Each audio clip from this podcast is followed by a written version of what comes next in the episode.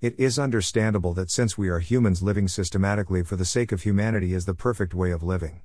At the same time, this raises a lot of questions as to what is systematic living, and what is the way to live best for humanity.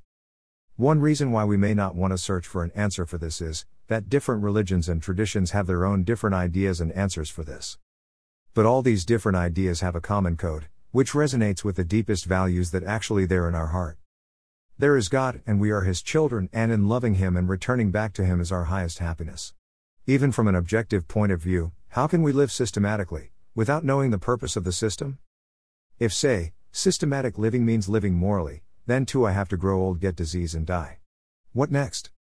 Will my moral living alone ensure a posted destination for me?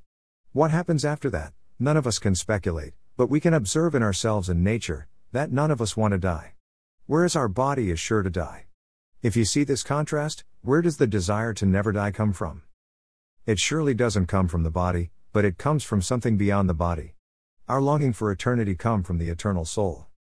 The perfect religion and the perfect path is of love, and souls who are eternal need eternal love, and that eternal love is of God.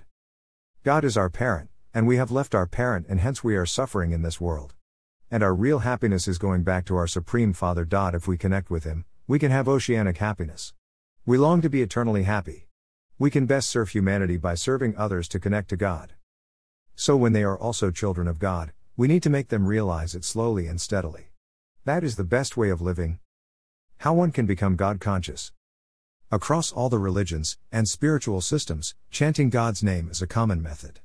It is a powerful and a practical way to connect to God. It is a prayer as well as a meditation. Feeling God's presence while chanting is a mediation, and when we call out to God, it is a prayer.